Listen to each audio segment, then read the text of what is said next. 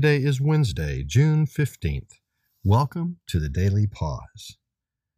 Christians have designated the first Sunday after Pentecost as Holy Trinity Sunday, a time to celebrate, contemplate, wonder, and explore the blessing and mystery of God as Father, Son, and Holy Spirit. Today's daily pause, following that Sunday, is meant to be an experience of guided prayer, contemplation, and scripture reflection, all designed to help our souls immerse in the presence and love of God, who now invites us into his presence.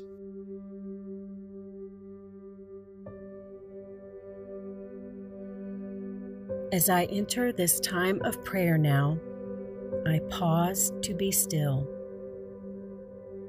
to breathe slowly, to recenter my scattered senses upon the presence of God, Father, Son, Holy Spirit.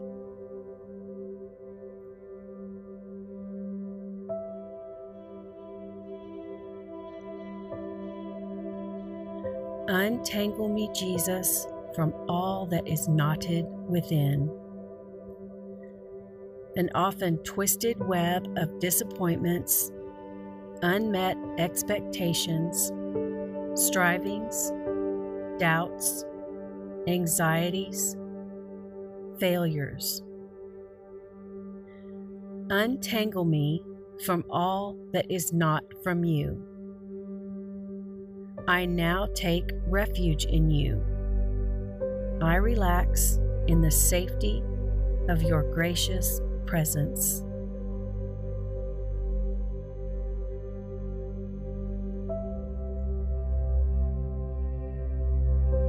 Joining with the 18th century hymn writer Reginald Heber, we praise you, God, for who you are. Holy, holy, holy, Lord God Almighty. Early in the morning our song shall rise to thee.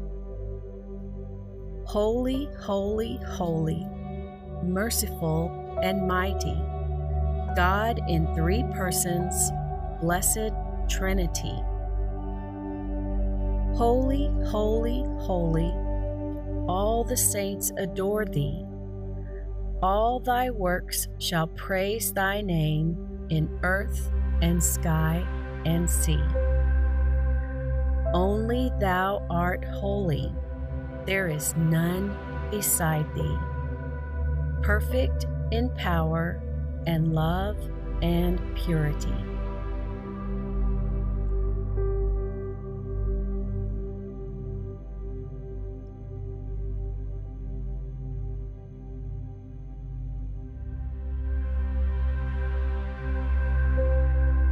Pause to be still, to breathe slowly, to recenter my scattered senses upon your presence, God. Father, Son, Holy Spirit. I now listen as you speak to me through your word.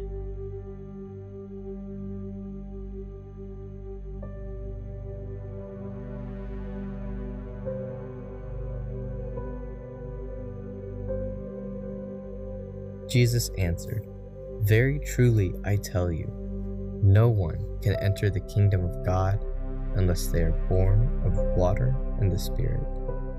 Flesh gives birth to flesh, but the Spirit gives birth to spirit.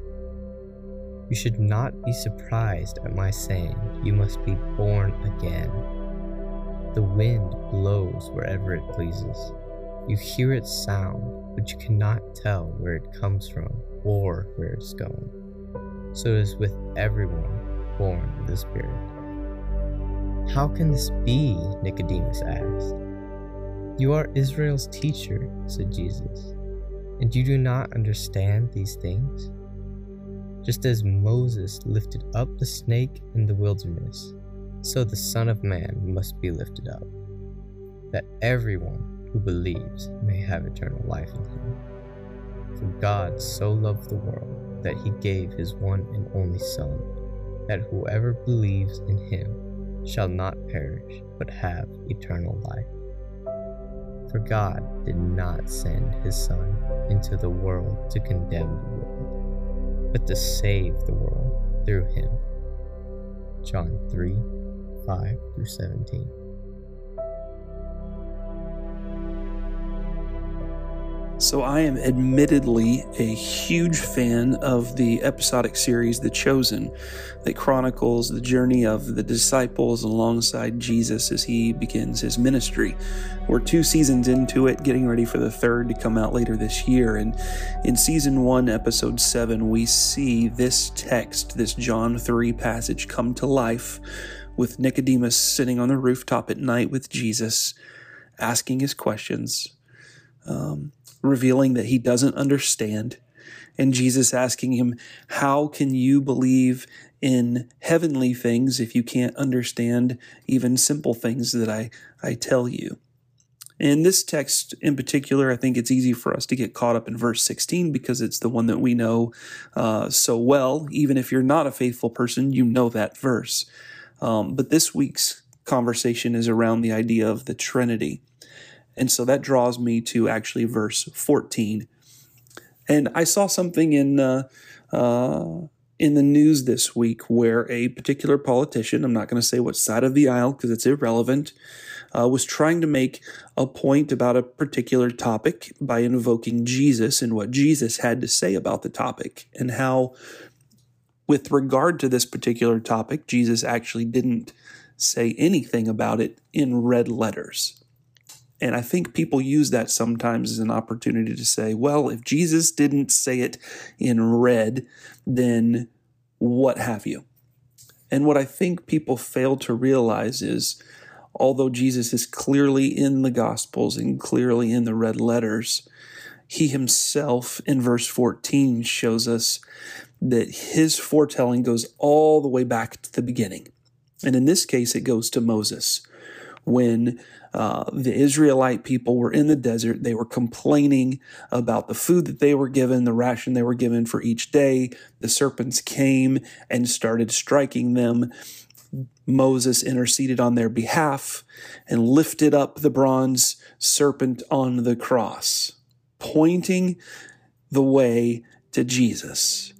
And Jesus himself references that in this text with Moses in verse 14 uh, Moses lifted up the servant, serpent in the wilderness, so must the Son of Man be lifted up, that whoever believes in him may have eternal life. So it's not just the red letters that we catch Jesus. No, Jesus, part of the Trinity, is with us from the very, very beginning. And so this morning, as we return to the text, uh, Holy Spirit, would you just speak through your word? Would you reveal your Trinity, Father, Son, and Holy Spirit afresh to us this day? Jesus answered, Very truly I tell you, no one can enter the kingdom of God unless they are born of water and the Spirit. Flesh gives birth to flesh, but the Spirit gives birth to spirit. You should not be surprised at my saying, You must be born again. The wind blows wherever it pleases. You hear its sound, but you cannot tell where it comes from or where it's going. So it is with everyone born of the Spirit. How can this be? Nicodemus asked. You are Israel's teacher, said Jesus, and you do not understand these things? Just as Moses lifted up the snake in the wilderness, so the Son of Man must be lifted up, that everyone who believes may have eternal life in him.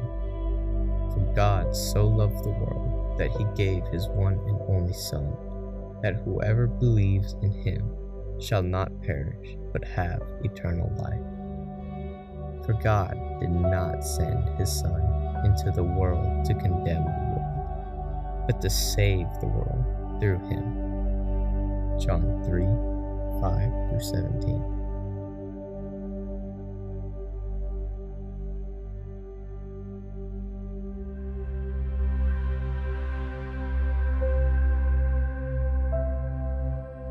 faithful partner in this daily pause.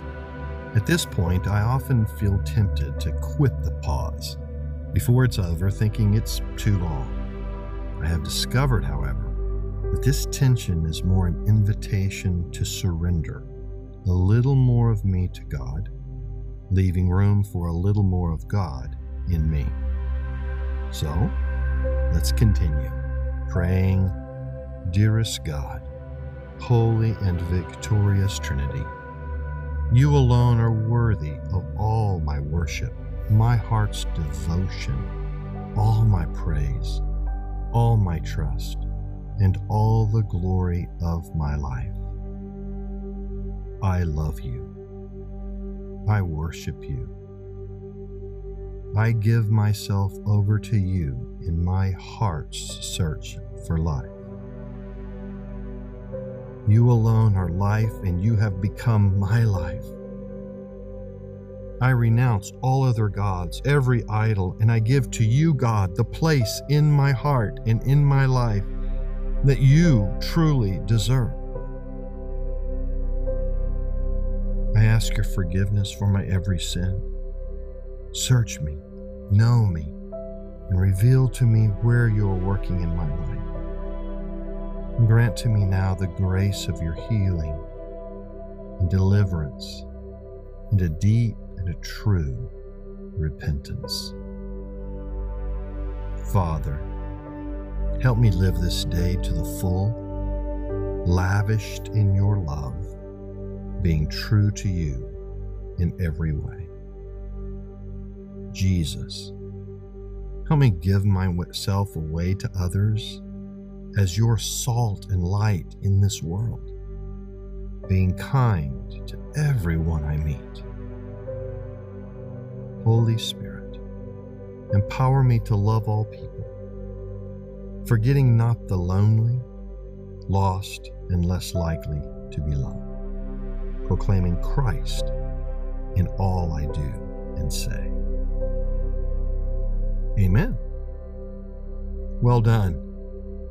Enjoy now the richness of life flowing from time in the presence of God as you enter the rest of your day.